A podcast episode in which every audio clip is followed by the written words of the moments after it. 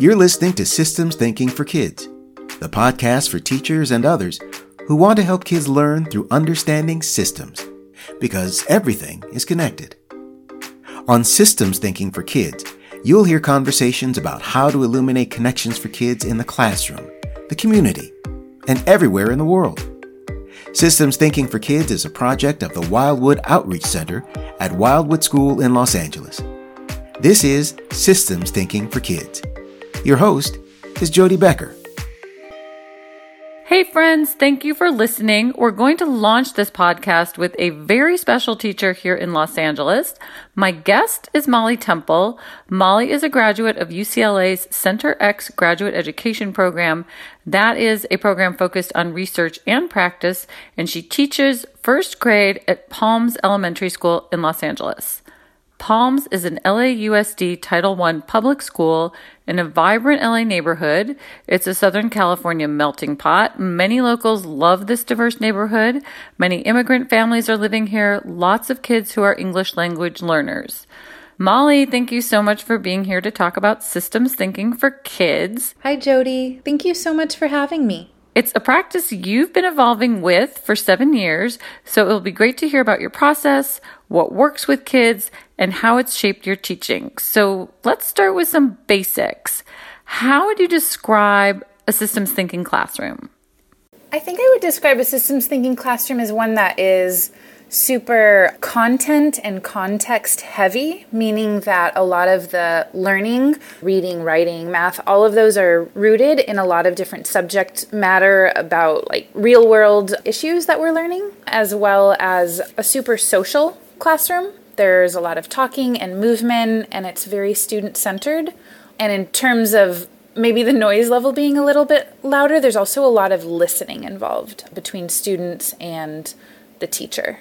So that's a great description of what it might be like in your classroom. How would you think it's it might seem different from a more traditional approach to your peers? Yeah, I would say what's different about having a systems thinking approach in your classroom again is starting with the fact that it's very student centered. And so a lot of what we decide to teach and how we decide to teach is more in the moment based off of students' interests. So I believe that there's not necessarily a lot of following of scripted curriculum or text, but a lot of that material is created in conjunction with the students, kind of in real time. Let's hear some examples. You have very young students, first graders. So, what works in introducing them to the idea of systems around them? Well, I think what I've learned in the past few years is a lot of kind of editing and distilling information that is really deep into more bite sized pieces. First and foremost, it's good to start with students' lives and examples, like their lived experiences. So, talking about their systems within themselves, systems within their families, within the school, really helps students to kind of get an idea of what systems thinking is and then talking about the systems principles is the signpost for students to be able to have the language to name and notice what a certain system is doing or how it's functioning. So you said systems within themselves. So just give us a concrete example. You talk to kids about the food they're eating and how it goes through their body or what they're seeing or what, what kinds of systems work to help them start even thinking about their own bodies? Yeah, well, to think about their own bodies, uh, in, in, first grade, a lot of talk is about the senses, the five senses. A lot is about feelings and how our feelings are interpreted by others, I would say. But in terms of like other concrete examples, I would say a really good way to think about systems thinking is to think about launching the school year. And so, what it looks like at the beginning of the year is talking about systems of a classroom, for example.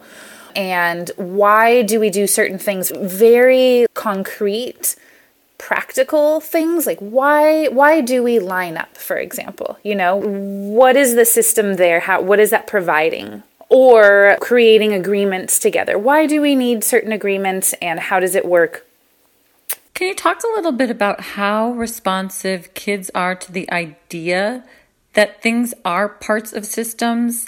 Do you have to introduce that idea, or do you find that kids already have some life experiences? Maybe they haven't put a label on it, but they know about some systems. I think the thing is, it's not necessarily a brand new idea. I think that humans, young children in particular, before they've gone through so many years of schooling, do naturally think in a systems way. And a lot of times that means that their thinking is not linear. They're already naturally looking for the connections in things. They're looking for their place in the world. So I don't think that this is a new concept to them. I think, though, that teaching with a systems thinking lens helps to give them the language and an academic way to think about it and approach it. Just as kids when they're young don't yet know how to, they experience feelings right through maybe a tantrum or extreme excitement but they don't yet know how to explain what they're thinking so they that's why they kind of emote in such large ways. They learn the structure and vocabulary with time of like what feelings are and it's the same way th- that's how i view their development of systems thinking in schools that they've already known it and they're experiencing it but this gives them the language and structure to to dive deeper into that thinking there's also a really strong visual component. I mean, some of the systems that kids are a part of are clear and obvious in the classroom, for example, and some systems are not visible. So, can you talk a little bit about tackling that? Again, with primary students, it is always starting with the concrete and starting with the self. So, those um, visible systems are really important to start with. And we touch on invisible systems by asking really simple questions like, What don't we see? And sometimes just a simple guiding question like that can elicit a lot of different responses that you may not have even thought of. And then that's kind of where you can go through. So, by simply asking, What don't we see? I think is the best way to kind of find those invisible systems. And then on top of that, putting a visual to it. Like systems mapping is one way that we can put our thoughts onto paper. By naming and then putting visuals to those invisible systems they become a little bit more clear. So molly i think that one question some of your peers might have is around standards and how you can use a systems approach in your classroom and still meet and align with standards. Can you talk about that? A lot of times we end up as teachers teaching to curriculum because a stand there's a certain given standard that you know your state country district mandate. And then there is a lot of kind of curriculum that follows to meet those standards. And so what happens a lot of the time is is we end up feeling like we need to teach to the curriculum. But when you teach just to the standards that's the really fr- which is what we should be doing that's it's really freeing. I feel like teaching to the standards is a really kind of exciting and liberating thing because I look through the standards. I always start with my standards when I'm trying to teach a lesson. But then you can build around that. For example, one really big standard in first grade language arts is retelling a story, knowing the elements of a story and retelling that. That's a standard that we must teach. But we get to choose how to teach that. And if we're in a systems thinking classroom, things are very student driven. So we can choose how we introduce stories. What stories do we introduce? In my class, we've done a lot of work around family stories and invited families to come in and tell their stories. And then we look at those stories, look at the elements in those stories, and retell them. And so we're still meeting the standard, but it's just to me, I love teaching to the standards because it with this systems thinking approach because it does feel really, really freeing. It sounds like what you're saying is it kind of provides a guidepost, like this is a destination. How you get there will depend on the conversation in your classroom and the dynamics in your classroom and the things that your kids are interested in.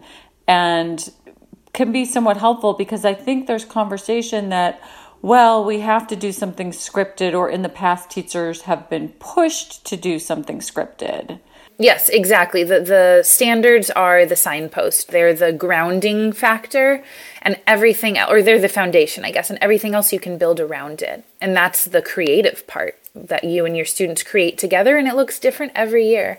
So you just talked about how it looks and I'm wondering if you can describe the way that the systems classroom actually looks to kids and how that fits in with the practice of documenting the learning. Yeah, I mean, I would say I feel like the documentation that happens in a classroom in systems thinking is so different than typical documentation because the documentation is all documentation of kids thinking. It's like the messy stuff is what goes on the walls because that's the stuff where the learning happens, where the connections are made.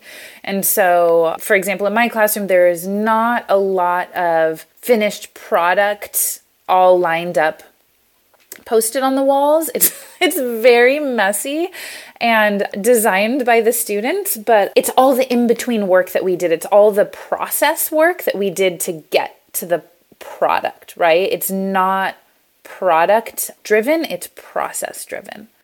And one thing that I've been trying out, I try, I started it last year and it's something that I want to continue exploring deeper is I started something in my classroom called an audit trail. And audit trail is not my term. I got that from this book, Negotiating Critical Literacies with Young Children by Vivian Vasquez. The idea of the audit trail is that the the work we've we do in unit like in in real time we post different things up on the wall. For example, post its of kids' wonderings, pictures of books we've read. We kind of every little aspect of the learning we put on the wall.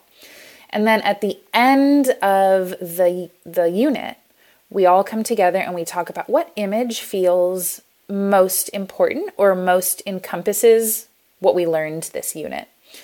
And then what we do is we take that image and put it on kind of a longer timeline of all of the different things that we learned in the year. So each unit kind of has its own piece on a timeline.